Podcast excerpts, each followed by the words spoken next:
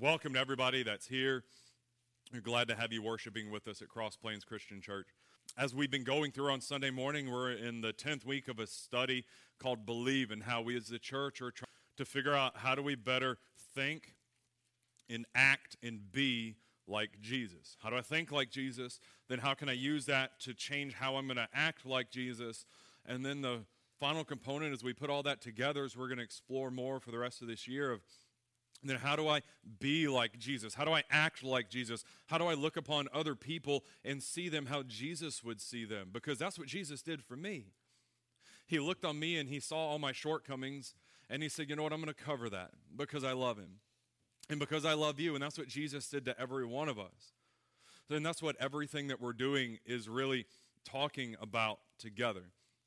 And this week, we're talking about eternity. We're talking about not just what happens in this life, but talking about what happens in the life that's to come. And we're talking about what the Bible tells us about what that's going to look like and what that is. And we're not going to answer all the questions because, well, I can't answer all the questions because God didn't answer everything, but He gave us what we needed to know. And he, there are some things that are rooted in God's Word that He can tell us. And one of the biggest things, hopefully, the takeaway for us is what we believe about heaven is going to affect how I live today. What I believe about eternity is going to affect, it's going to impact, it's going to have bearing on my life every day. Because, in light of what God has called for us to do, and in light of the promises that God has given us and that we can read about in His Word, that's going to change the way that I choose to live my life. We can think about it this way it's the story of a minister that went to go visit one of the older men in his congregation. And he said to him, he said, You really should be thinking at this point in your life, you should be thinking about the hereafter. And the gentleman responded, He said, Preacher, I think about that all the time. Anytime I walk into a room, I go, What am I in here after? or I like the way that Christian author uh, Philip Yancey put it. He wrote it this way He said, Although most of us believe in afterlife, no one much talks about it. Christians believe that we will spend eternity in a splendid place called heaven. Isn't it a little bizarre that we simply ignore heaven acting as if it doesn't matter? So, our question is Does heaven matter? And the answer to that is Of course, heaven matters.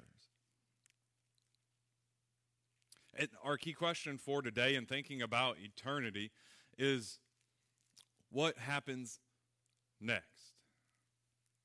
What happens next. I'm not talking about lunch, and I'm not talking about next week, and I'm not talking about the summer. I've lost y'all. I mentioned lunch. I'm sorry, and whatever. Okay? But we're talking about what happens next. What happens when there's no longer any breath in my lungs? What happens after that? And this key statement, it's kind of long for us, but it's something that we do believe, and it's rooted in God's word is that I believe that there is a heaven and a hell, and Jesus will return to judge all people and establish his eternal kingdom. We can know that for sure. Even if all the details we don't know or we can't agree on, we know that to be the case based on what God has taught us in His Word. That I believe that there is a heaven and a hell, and one day Jesus will return to judge all people and establish His eternal kingdom. So, the question of what happens next, there are two options. As the Bible describes it, heaven is always being in the presence of God, directly with nothing in the way, nothing to distract us, nothing to take our attention away from God. And the worst part about hell isn't all those things that we draw if we drew a cartoon picture of hell or we characterized it. The worst part about that is God isn't there. Have you ever been in a place in your life where you felt like God wasn't there? Take that, magnify it to whatever power that you want, and it's exponentially what it's going to be like to be separated from God forever. It's not about that the, our enemy, the devil, the evil one, is going to be ruling over us and he is the king of hell because he's not. He is punished just like anyone who doesn't come to a right relationship with Jesus will be punished when God comes and he makes his judgment because God is just and He will always make the right decision, even though I don't. And God will always make the right decision and He will always do what is fair and what is just and what is loving, even if how I understand what I think God's going to do is skewed. That's the great thing about God. He's so much bigger than me. Even when my view of God, or if I misunderstand something in God's word, that doesn't change anything about how true God is and how loving God is. And it doesn't make God any less God or any less of who He is just because I don't understand it. Because a God that I could wrap my whole brain around wouldn't be that much of a God after all. Second Peter chapter 3, that's what I said earlier, right? A reference? Great. So far, so good. I'm going to read it. Um, sometimes we break it up and read a couple verses at a time, but other times there is great value in us just sitting and listening and reading. So if you have your Bibles, look at them. If you want to follow along, they'll come up on the screen. If you just need to listen, listen. So we're going to read this whole chapter, 2 Peter chapter 3. I'm going to start in verse 1.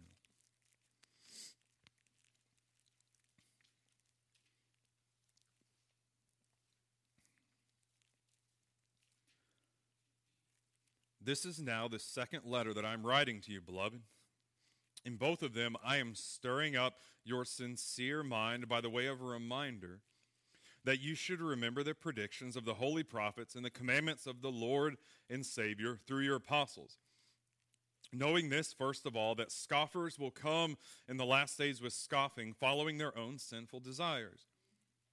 They will say, Where is the promise of his coming? For ever since the fathers fell asleep, all things are continuing that they were from the beginning of creation. For they deliberately overlook this fact that heaven existed long ago and the earth was formed out of water and through water, water by the word of God. And that by means of these, the world that then existed was deluged with water and perished. Verse 7. But by the same word, the heavens and earth that now exist are stored up for fire, being kept until the day of judgment and the destruction of the ungodly. But do not overlook this one fact, beloved, that with the Lord one day is as a thousand years, and a thousand years as one day.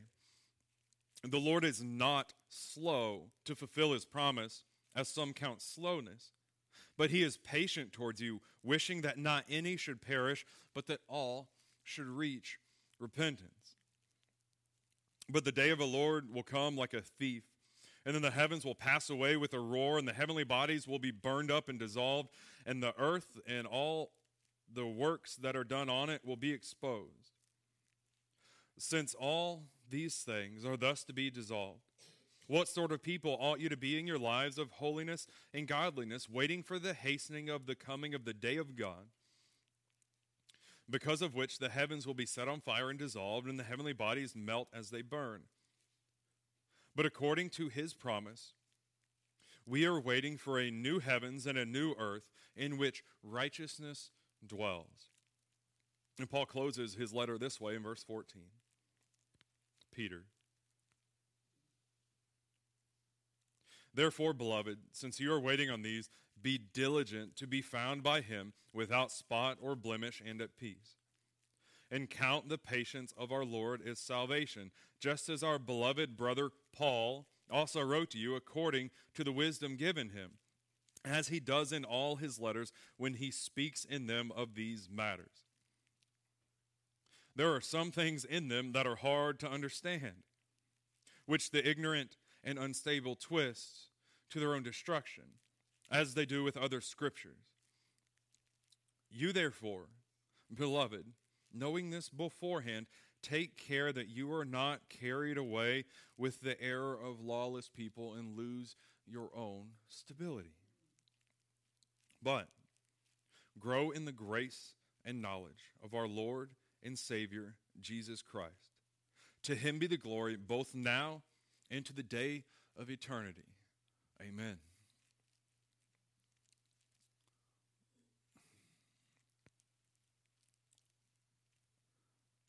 Where do you start? right? There's a lot in there just in that one chapter. The reminder that Peter gave us in the end, he says that grow in your grace and knowledge of the Lord and Savior Jesus Christ. Grow. When, when I hear that word, I think about my maturity as a Christian. how I grow in what I already know, and how I grow in how I act, and grow in how I want my behaviors and my actions and the way that I carry myself as a person and as a Christian to reflect what my heart believes to be true.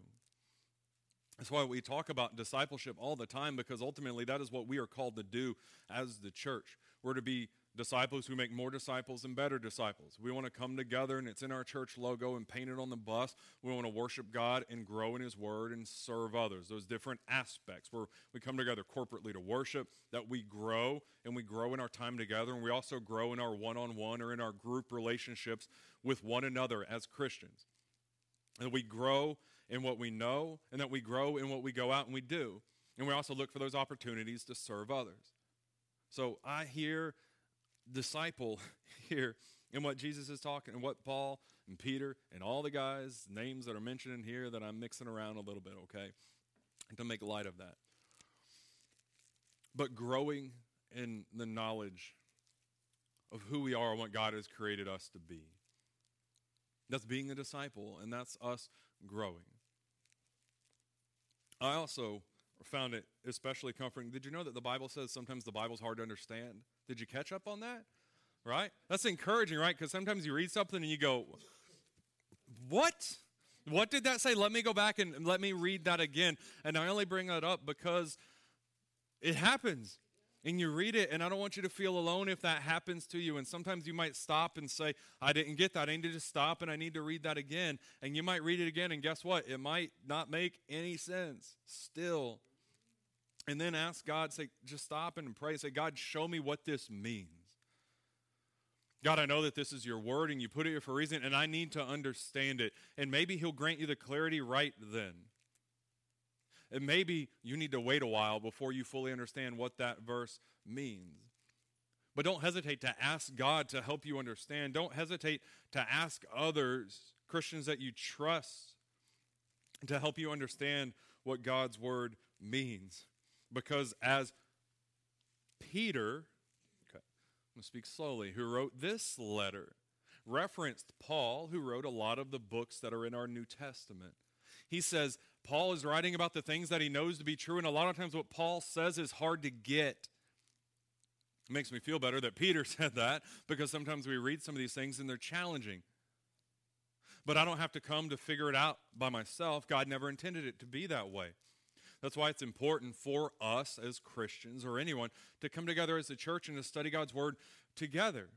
So that corporately, as we come together, God will help show us and teach us what He means here. And also, how we ultimately understand God's Word, regardless of what passage it is, is that God interprets it for us. God helps us to understand it, and God does that as God the Holy Spirit. As Christians, God has given us the gift of Himself. We have the Holy Spirit to help us understand God's word. We have the Holy Spirit that will help us to pray when we need to pray and give us the words to say. And also the Holy Spirit that will pray on our behalf when we have no idea what to say. And that's awesome. And that's how we come to understand God's word better. But I just wanted to throw out that note that was encouraging to me. Verse 16, it says, There's some things in them that are hard to understand. And sometimes those things that are hard to understand, people twist them and want to make them fit their paradigm or what they already think to be true. And that's where we, as God's people that hold His word in a very high regard, we want to be guarded and make sure that I'm not reading in what I think I already know about God into His word but instead I want to draw out the meaning from God's word because you can come to it and you can read a verse and you can say, Yeah, that justifies how I feel.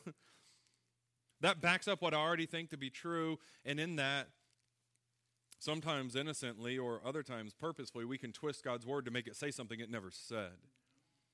And what we're always called to do is to read God's word and to draw out the meaning of what God said and what it means because it can't mean today what it never meant. Some fundamental things of Bible study I like to throw out there as often as I remember. Knowing what God's word has told us, and really in what we're talking about eternity. If we go back in closer to the beginning of chapter 3, where Peter is writing and he's telling us why he's delivering this, why he's teaching these lessons and really why we need to come together and read these passages and really all of God's word is because it's easy for us to lose focus in this life. We spin that around. It's easy for me to lose focus in life. It is, absolutely. It is very easy for me to become distracted and to lose sight of what God has called for me as a Christian to do. And I think that's what Peter is getting at here. That he said that he's writing so that he'll stimulate wholesome thinking to stir up our minds so that we think about God. And Peter goes on to say that a time will come where people will question the validity of what we believe. Does that play out today? Where people question the validity, I said it better that time, of what we believe. And people look at us as Christians and they say, How in the world can you believe that hocus pocus? How can you believe that it's just a book that was written? You can't see, you can't prove. How, how would you believe? How dare you hold God's standards on someone else? Why can't we just let people live their lives however they want? Because left to ourselves,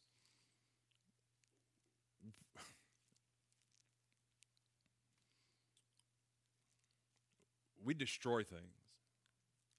We do. We destroy because I'm selfish. We destroy because I become distracted and I lose sight of what's most important. And that's why God, who loves us and loves you, He doesn't ever want you to get hurt. Ever, ever. And that's why God has put boundaries. That's why God has put rules, guardrails more than they are to keep us from falling off a cliff and from hurting ourselves or from hurting those around us or dying because God wants to protect us. And He knows that in our heart that there is sin that just lurks and it wants to stay there and we can't seem to get rid of it. It's kind of like the reason I've got a cough drop in my mouth right now, and when it's gone, I'm getting another one. It's in my pocket. I came prepared today. But I've got this little, when I breathe, I can just feel something right here in my chest. And it's not bad. And I'm thankful I didn't get this right after I had my hernia surgery a month ago because that would have not been good. Okay? That's not funny. It would not have been good. That's not funny. That's not fun. No, it's. But I have this little, I have this little feel, and it's not there all the time when I breathe, but it's there most time or when I take some breaths and I can feel it. You felt that before, right? Just and you just can't clear and we think we have that inkling in us to do what we shouldn't do. And we can't seem to get rid of it. And sometimes we just, this cough drop isn't going to make this go away. It's not. It won't ever. It'll help for a little bit, but it's not going to make it go away.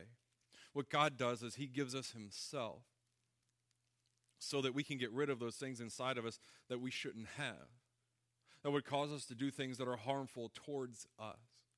And that's why we need to make sure we know what God's Word says and what it says about eternity. Okay? Some people have a hard time believing that God exists because if God existed and God is good, then why does happen? Fill in the blank, right? Whatever it is bad things, people dying, diseases, God maybe having healing in some circumstances and not in others. A lot of for a lot of people that's a that's a thing that they haven't been able to get over yet. And even honestly for some Christians and probably even for some of us here in this room, that's a hard thing for you to deal with. If God really loves, if God really cares, then why did I lose? The Bible tells us for us as Christians is that for me to die is gain because then I spend eternity in the presence of God. The hardest part for us when we lose people is not for those that go on, that know Jesus. The hardest part is for us, those of us that are still here. But we know that as Christians, God tells us, and in some other passages that we're not going to read today, is that God doesn't want us to be uninformed about what happens. That we as Christians view what happens in the life to come as differently than the rest of the world. We still mourn because we miss, and our hearts break and we're sad, and they should be, and that is okay. But we look at things differently than people who don't have hope. And what we have is hope through Jesus that we are promised in eternity. And as I said in the very beginning, that eternity is forever in the presence of God with nothing to get in the way. No devil to distract us, no bodies that will fail us, nothing to get in the way of us being in the presence of God forever. So, in light of that's what I feel God calling us to. And really, Peter said it here. He said, God does not want anyone to perish. No one. God doesn't want anyone to spend eternity separated from Him. But we all know this. There are consequences to my actions. And the consequence of sin is death. And the only way that we could be healed from that death and the life to come is Jesus and His blood. We, none of us will escape death in this lifetime. I can only think of two people in the Bible who escaped death. You could say Jesus did, but he died for three days. And, but he did defeat it and he came out. So there's three. We'll count Jesus, okay? But a few others Enoch and Elijah went up to heaven. The rest of us, we face death. Even the people that Jesus raised from the dead, guess what? They died again. They couldn't write a book, but they died again all of us, we have to figure out, in light of what I believe about heaven, and I want to spend, and we want to spend eternity with God. And we want our family and our loved ones and even our enemies to spend eternity with God because we don't want anyone to be separated from the love of God. Nobody. We're to look at other people how? How God looks at them.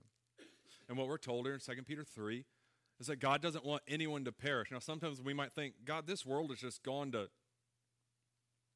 and just come back and redeem it. And He will.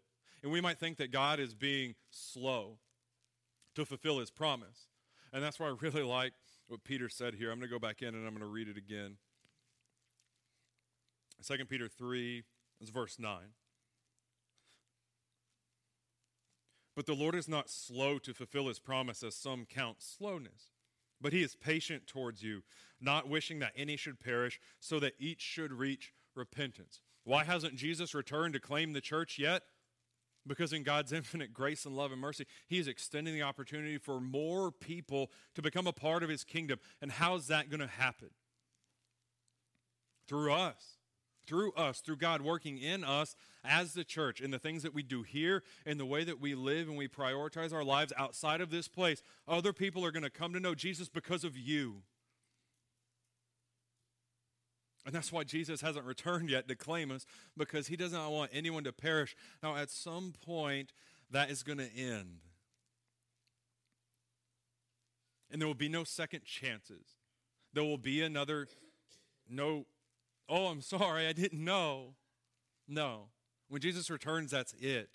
When the day of judgment comes, we will either be covered by the blood of Jesus or we will not. That decision isn't mine, it's not yours. It's yours to make for yourself, but it's God and Jesus, they make that decision.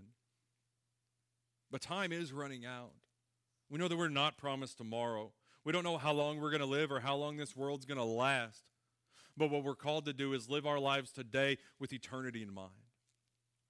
That we want ourselves and our family and our loved ones and everyone to spend eternity in the presence of God, not separated from Him. So the way that we live our life matters. And we can't just ignore what God said to be true. You, well, you can, but that doesn't make it any less true. That would be just like me trying to ignore the laws of gravity. I think gravity doesn't exist. Don't care, doesn't exist. I'm going to live my life as if those rules do not apply to me because it's just made up. Well, what's going to happen? I'm going to fall down, and eventually I'm going to get hurt. It doesn't matter if I say that it's not true, it doesn't change the fact that it is. And that's how the world operates. In the same way, it's true. If people claim that there's no God, it doesn't mean that there's no God. It just means that He they haven't figured it out yet. And we're hopefully, probably, maybe even all of us sit, is that we figured out that there is a God, even when we're struggling through our faith. And we're trying to determine how do I live my life that's reflective of that truth. One of the other things that um, Peter mentions here is he talks about time and how God views time. I'll illustrate it this way. One day, a man was just kind of taking it easy, laying down, looking up at the clouds, and looking at the different shapes that were there, using his imagination. And he decided he was going to have a conversation with God. God, he said, How long is a million years? God answered, From my frame of reference, it's about a minute. The man asked God, How much is a million dollars? He said, Well, to me, it's a penny. And then the man said, Hey, God, can I have a penny? He said, Yeah, in a minute. have you ever wondered about how God goes about making his decisions? Our God is a big God, and he can handle your questions. God can handle your doubt. God can handle your struggles with your faith. And there's really nothing wrong with having doubt in your faith. Really, where the problem comes is with unexpressed doubt. We got to be able to express that to God and express that to others who hopefully you have those Christians in your life that are more mature in their faith than you are so that you can express those things to them and they can help you. That God can use them to minister to you and to help you understand. One of the best things that I really love about God is that I can't understand everything about God. And he is so big and so kind and so marvelous and so wonderful that I'm not going to ever wrap my head all the way around God and what he has done. But God is not slow in keeping his promise. And that God allows us breath in our lungs today, even if it's a little clouded or coffee or has to be medicated. Because he has us here for a purpose to live our lives today in light of eternity. Because time, as we know it now, isn't going to exist any longer. For us to express the idea of eternity, it's really hard to put to words. It's hard for me to wrap my mind around that. But as I kind of used the, the illustration earlier, if you've ever felt like there was a moment in time where you felt like God wasn't there, that can feel like an eternity. It absolutely can. I'm going to read from Psalm chapter 90, starting in verse 1. Really, what Peter told us here about God and how God views time and his understanding, he wasn't making it up. He was drawing the truth and the things that he knew from Scripture. So, a great example for us to do the same. Since he referenced it and he was talking about it in the closing of his letter that we call 2 Peter chapter 3, I'm going to go back and read this Psalm chapter 90, uh, starting in verse 1.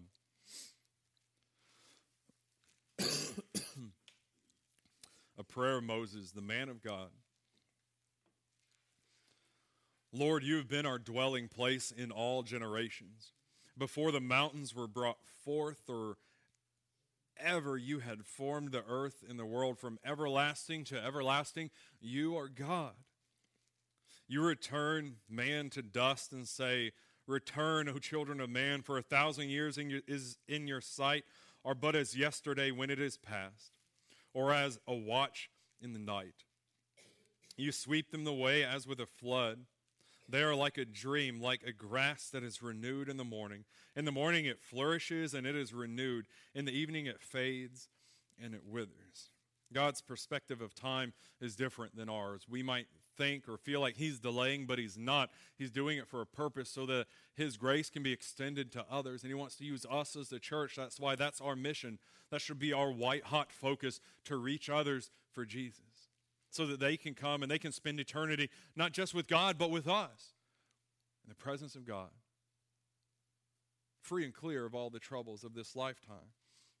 The Bible says it in so many other places that God has a desire that everyone will come to repentance. Romans chapter 2 verse 4 echoes this idea that God's kindness, tolerance and patience leads him to giving us a chance to repent and to turn back to God, but at some point that window is going to be closed and there are no other opportunities for us. So I want to live my life today in view of eternity.